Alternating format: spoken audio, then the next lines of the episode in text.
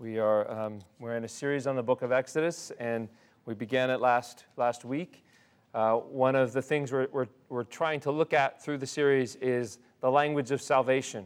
Um, we talked about last week how language can be tricky, and uh, over time we can sort of lose a sense of what, what a word might mean um, and its significance. And so part of our effort is to, to let Exodus remind us of what these words that, that describe spiritual reality, what they really mean. So words like judgment, words like salvation, words like sin, words like grace. Um, these words help us articulate and know what is spiritual reality. Um, and, and today we're thinking uh, again about salvation. And, and uh, the, the main idea is that salvation here is personal. Salvation is personal. Um, it moves us to, from bondage to freedom. Uh, and, and, as we learned last week, it's not just freedom to do whatever you want, it's freedom to worship. Um, and, and that salvation is also personal. Now, uh, when you hear the word personal, sometimes we tend to think of personal uh, as, as, something sort of entirely about me. Uh, so it's a like, personal preference. It's kind of my you know, personal preference. Uh, sometimes we can, we can say, and I, actually, if you follow uh, college sports at all, if you don't, it's really okay. But um, uh, there, there's a lot of talk about things being made personal this week. These, these grudges, you know, you don't need to follow college sports to know that expression. You know? Uh, it suddenly became personal, right? Somebody offended me in such a way, uh, it became personal. Um, the scriptures speak of salvation um, that is personal, but what we don't mean is something that's just all about you. It's something more like salvation is personal, personal meaning it's intimate. Uh, you can think of it as, as a proximity. Uh, salvation comes close to you, um, and therefore salvation involves all of you. It changes all of you. Uh, now, as I say, we struggle with this um, because I, I think one of two ways. Some of you are here and salvation is, is distant for you. It's sort of an idea that sort of floats um, far away. Um, or you might struggle with this idea that salvation is personal because you kind of can't prevent it from like just following into the, the hands of your individualism. Uh, so how can I speak about God saving me in such a way that doesn't just sort of feel like it's narrowing God, um, but instead deepens your love for God and, and his love for you? So, so it's an important question um, because we all need to know this personal, intimate salvation. We need to know that we're loved to the depths of who we are, but in a way that doesn't just leave us there and cause us to sort of become more self involved. Um, it's something that draws us further into who God is. So salvation is personal today. And just, just three ways to think about how it's personal. Um, and how to get at it. Uh, there's an invitation here in this passage, there's knowledge, and then there's worship. Invitation, knowledge, and worship. So, uh, so the invitations should be fairly obvious. It comes right away at the beginning of chapter 3. Um, Moses is, if you're following Moses' story, he uh, kills a guy and uh, he gets found out, and then he tries to help some of his, his fellow Israelites, and they say, We don't really want your help. Um, ultimately, he's cast out of his home in Egypt uh, and, and he's, living, um, he's living elsewhere. He's living away from his home. And in this passage, we find him probably not where he en- dreamed he would end up being. Uh, he's in exile, as I say. He's, he's gone from the riches of a life with Pharaoh to now he's a shepherd of a flock that's actually not his own. Uh, and the text tells us that he's, he's, uh, he's in the wilderness. Uh, the NIV has it, he's in the far side of the wilderness. Uh, he's in the far side of a wilderness. Uh, I wonder, does anybody here know, know anything about that place? Have you been to a far side of a wilderness? You're not just in a wilderness, you're on the far side of it. That's, uh, that's where Moses is, is located. And, and, but, but like the, the pattern we saw last week, um, this is actually where, just where God meets us. Uh, he meets us in weakness, He meets, meets us at the edges of our lives. And, and it's here on the far side of this wilderness that God appears to Moses in a burning bush. Uh, it's a familiar story. Um, what exactly is a burning bush? Uh, what's happening there? Uh, it's, sort of, it's sort of a curiosity, right, that gets presented to Moses. Um, it's a bush that is being, it's at the same time it's burning and yet it's not being consumed. Um, and and for, a, for the far side of a wilderness, that's even more sort of stunning because a bush would be the, probably the very first thing, like a, a, dry, it would be the first thing that would be consumed by a fire. Uh, and yet it's not. Uh, it seems to be resilient. And the, the burning bush then call, uh, it calls Moses' attention uh, because it sort of disrupts uh, Moses' idea of how things should work in the world. Um, Moses turns aside to investigate. So, so think about this in your own life. Um, what are burning bushes in your own life? Uh, now, you can get a little bit out of control with this, and, and if you, I, the goal here is I do not want you to leave thinking about like trying to just mine your life for burning bushes, but but but they are there. Um, what are they? Um, the, anywhere in your life where the system of life and how you think it should operate, it, it, it's not doing its job. Uh, it, it's, it's a place where what you expect, what you've worked for, what your, what your worldview tells you should happen actually isn't happening uh, the way it should work. Uh, so I'll just give you a few examples that, that, may, that may help you think about burning bushes in your own life. Um, it, you, you've worked hard for years, and yet you find yourself in a job that you are really unhappy with. Uh, this is not the way life is supposed to work. I work hard, and somehow or other I'm rewarded for that. Um, perhaps uh, a burning bush in your life might be there's a person at school or at work that you have been you have been working hard to get their attention and perhaps their affection. And when you receive it, it actually doesn't turn out to be all that great. What you've been longing for isn't all that satisfying. Um, maybe uh, a recent burning bush for me was for, for no reason whatsoever, you can't sleep. Uh, life does not operate according to its rules. Uh, perhaps um, you find that your faith, uh, your, your life here at, at, church, is actually offering you no, no sense of peace, no sense of the nearness of God. You're here, you're participating, and yet God feels distant. Uh, burning bushes can also, by the way, be, I think, positive. You, you may be sort of captivated by the beauty of something that you've driven by or walked by every day for 10 years. And suddenly it strikes you as just wonderfully brilliant and beautiful.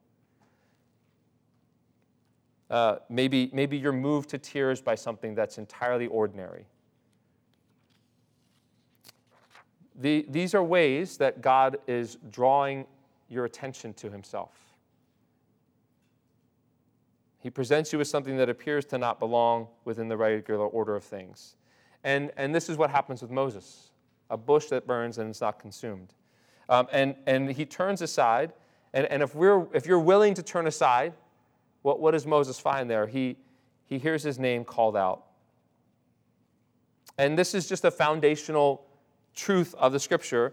The Bible presents us with a God who initiates, a God who invites us to respond to them, him. And so, so just think about what that means for a moment. I, I, that, that, I hope, is a foundational thing that our children hear in their Sunday schools every Sunday. Uh, God invites, God pursues, God is the one who, who initiates.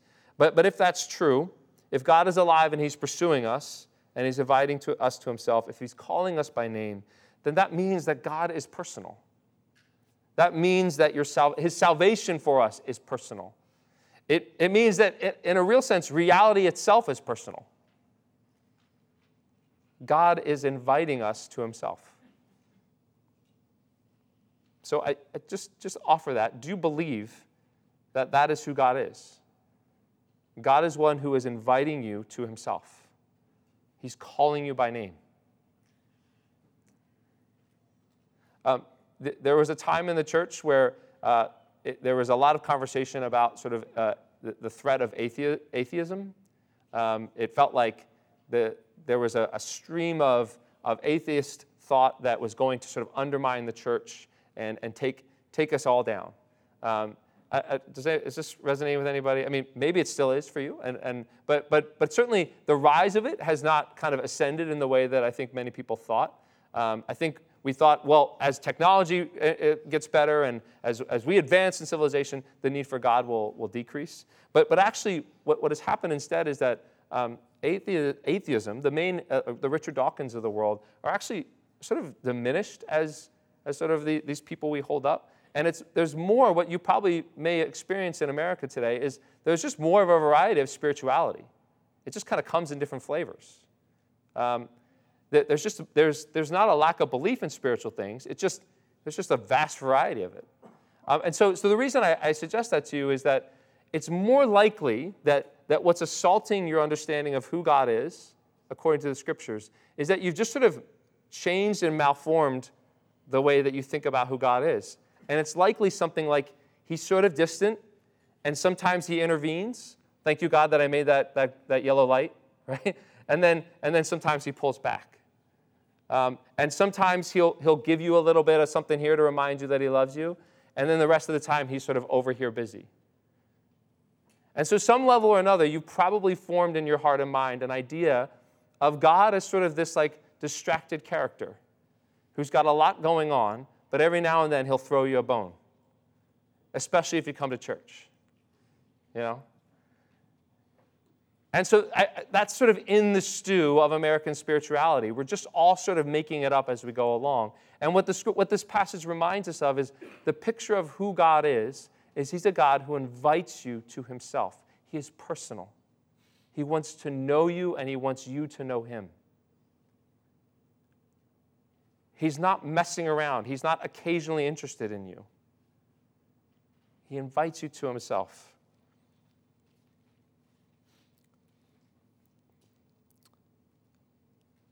He initiates.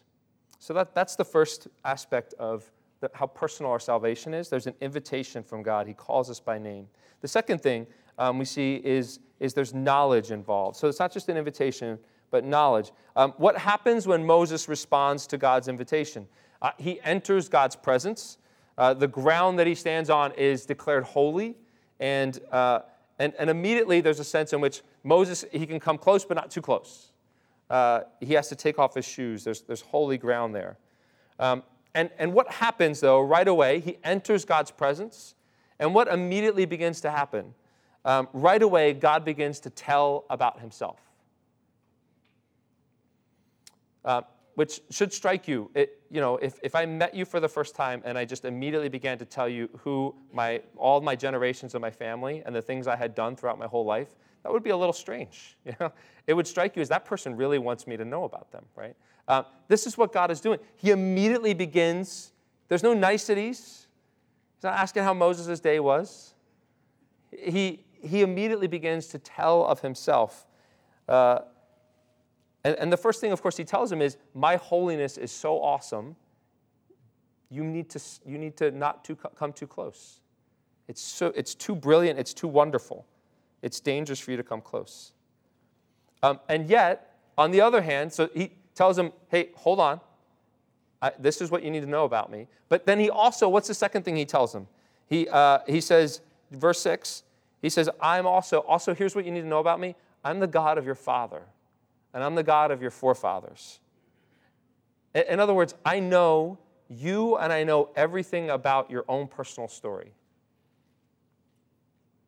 Don't come too close. I am too holy. And, and at the same time, I know you. I know everything about you.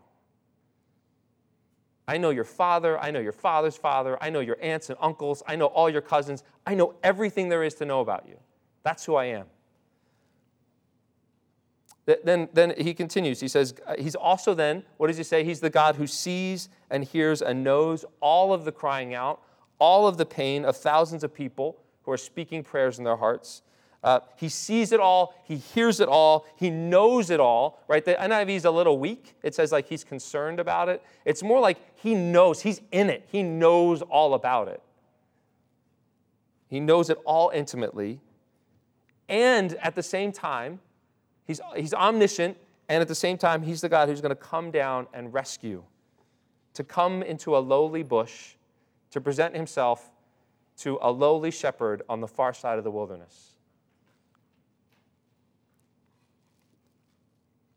And then finally, the last thing he tells of Moses, um, God responds. So Moses, what we'll get to his assignment in a minute. Uh, God tells him, "You're going to go do this thing now, Moses." And um, and and he responds with disbelief. He says, um, "He says, who, who, am I to do this?" Uh, and then what, is, what does God tell him? He says, "I will be with you." The God who is with. He's Emmanuel. It, the God who descends should, in some ways, feel like a contradiction in terms. He is the God who is with. Almighty, powerful, all knowing, beginning and end, Alpha and Omega, and I am the God who is with you, Moses. I will not leave you. So, so, so the principle here, if you're following with me, what's, what do we learn about salvation, about how it works? Um, you know you're in the presence of God when you grow in your knowledge of who He is.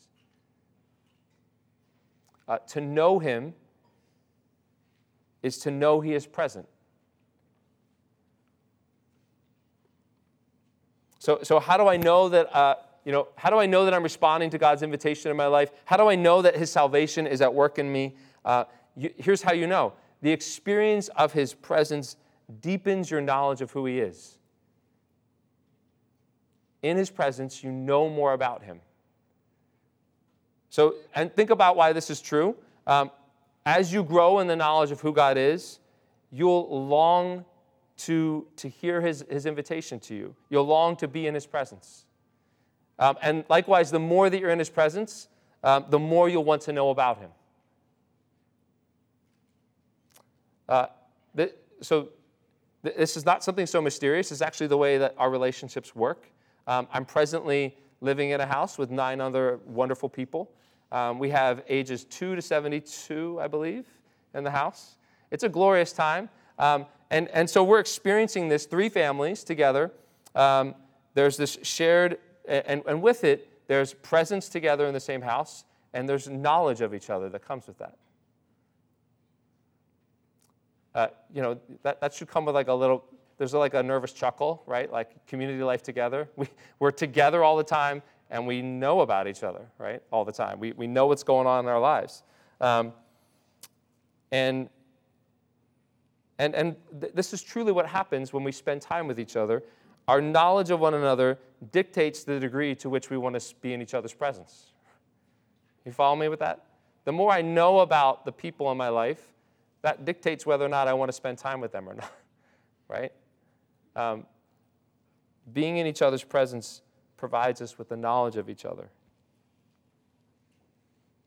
And it's, and it's, it's, it's all good, by the way. I don't mean to paint a bad picture. That's the impression you're getting. Um, the, the, the scriptures don't know of a knowledge of God that separates us from his presence.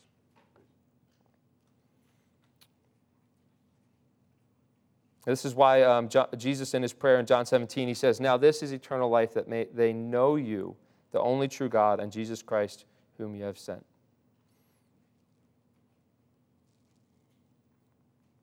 Um, so, so you, you may be feeling like, um, where does all this take me? This, this knowledge and this presence. Uh, you, you, just excuse, excuse me for a moment. Um, I'm going to do a very preacher thing. I'm going to remind you of the importance of reading Scripture and prayer. Now, immediately I'll say, why are you so reluctant to do that? Uh, and I, I hope you're not offended by that, but the, but the church is kind of the gathering of people who are aware enough of prayer and scripture to be reluctant about it, right?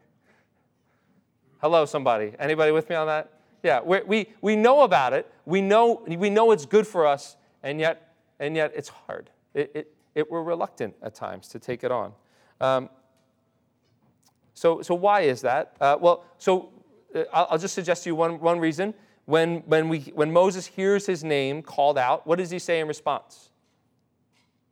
He says, Here I am.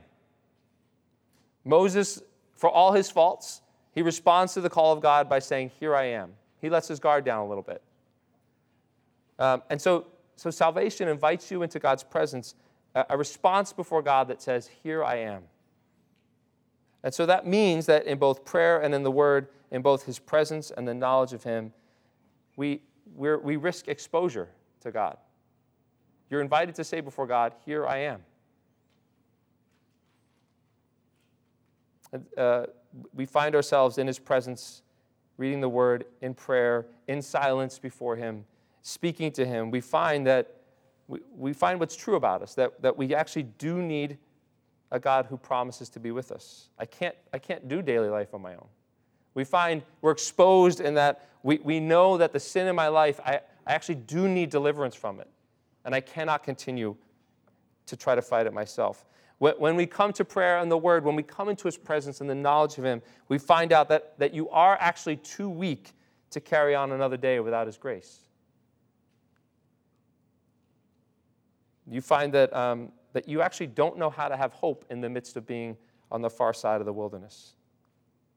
And so, so what am I saying? Your, your reluctance to pray, your reluctance to read the word, it may be about your time management. Uh, it, it may be that you're bored. It may be that you just need some help in knowing how to do it, but it may also be that at a deeper level, uh, a God who's personal, a God who wants to draw near, is actually deeply frightening for you. Because, because you're invited to say before Him, Here I am. That's what prayer, that's what Scripture invites you to do. You're exposed before God. Uh, in, in, our household of 10 at the moment, uh, we learn of each other, but we're also exposed for who we are before one another. There's no cleaning up the morning situation. You come down the stairs, here I am, right? This, this is life with God, and this is, this is a personal salvation. We're exposed before Him.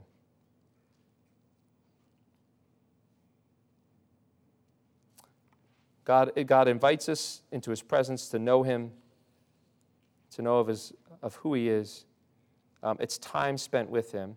And, and this is the last point time spent with the Lord, um, it forms us, it shapes us, uh, and, and it brings us to worship. So, our, our final point uh, that we want to look at God calls Moses, um, He invites him into His presence, He reveals who He is. Um, all seems to be going well. Um, but what happens next is actually a bit of a shock to Moses. Uh, God says, So now. He says, This is who I am. This is what I'm about to do. And then he says, Therefore, because of who I am, uh, because I've seen and I've heard and I know the pain and suffering of, of my people, he says, Therefore, I am sending you on my behalf. I, I mean, to me, it's a, it's a little bit of a bait and switch by God, right? Like, it's a little bit of like, hey, I'm awesome, I'm wonderful, I'm all powerful, I see the problem, I'm going to deal with it, and you are going to be the one. And that's, that's, that's what we hear from Moses. He says, Who am I that I should go?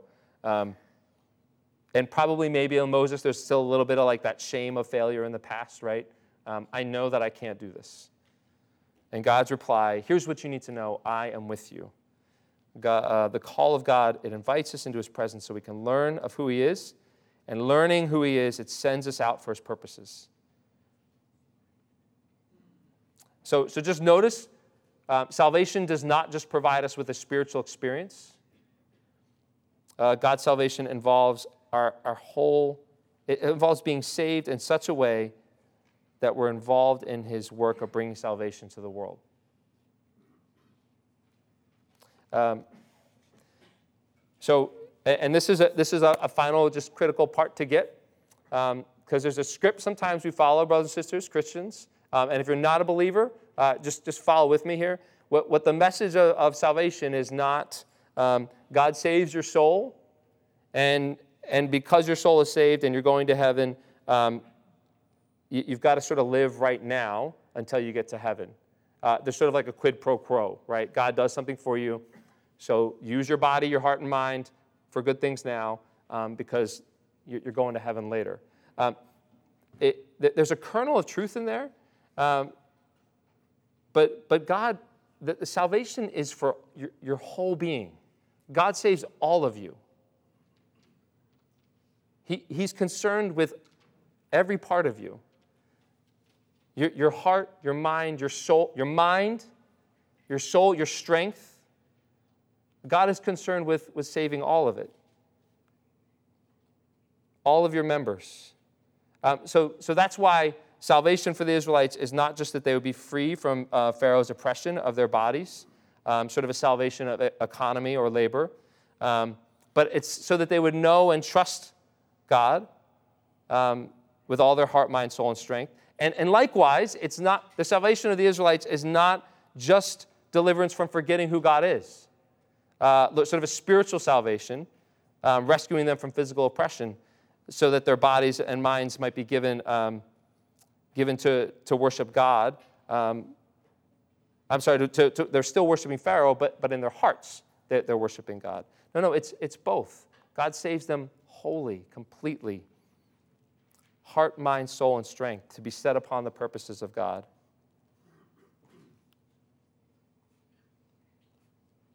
This is what um, Paul says in Romans 6. Uh, he says, Count yourselves dead to sin, but alive to God in Christ Jesus. Therefore, do not let sin reign in your mortal body so that you obey its evil desires. Do not offer any part of yourself to sin as instruments of wickedness, but rather offer yourselves to God as those who have been brought from death to life. And offer every part of yourselves to Him as an instrument of righteousness. For sin shall no longer be your master, because you are not under the law, but under grace. Your whole self is saved so that you can worship, so that you can offer up all your members to God. And, and that doesn't mean just singing here on a Sunday morning, although that is important. Uh, it doesn't mean just what happens here at the service. God desires that all your physical gifts are put to his purposes to build and create and make meaning in the world for his glory. So if you're here today and you're, you're a teacher, you're a financial controller, you're an architect, you run human resources, you are a stay at home parent, uh, you're a musician. God is concerned with every part. You're a student, with using every part of who you are and the gifts you have for His glory. Doing them excellently, doing them well for His glory. This is why Moses will be told to pick up his staff as an instrument of salvation. Uh, um, invite the, the worship team to come forward. Let's just think about what we've heard about the, this personal salvation. Um, God calls you by name. He desires for you to be in His presence so you can know Him and know yourself. And He desires that for He desires that for you because that is how you're saved out of bondage into freedom.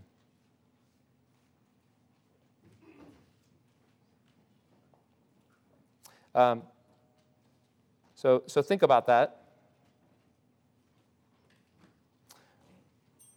What, what do you call it when you long to be in someone's presence and long to, to know them? That, that's, that's the description of love, isn't it? Your, your love for God will wane, brothers and sisters. Your love for God, you will flee from Him, you will seek to control Him, you will, you will try to avoid his purposes for you. But the good news of the gospel is that God's love for you never wanes, and that because of Jesus Christ's life, death, and resurrection, and the gift of his Spirit, he will never leave you. He will always be present with you. God's love will not depart from you, even when yours does. God says, I am with you, and He invites you to say in response, Here I am. Here I am. Let me pray for us. Lord, we, we thank you, Lord, that, um, that you are a God who brings, who is personal with us. You call us by name, you invite us into your presence. You invite us not to just hold head knowledge about you, that's separate from your presence. And likewise, you invite us not just to a presence that knows nothing of who you are, but you give us both. You draw us to yourself. And even, Lord, when we stumble and when we run from you, you are never turning away from us. You are always with us. We thank you for these things in Jesus' name. Amen.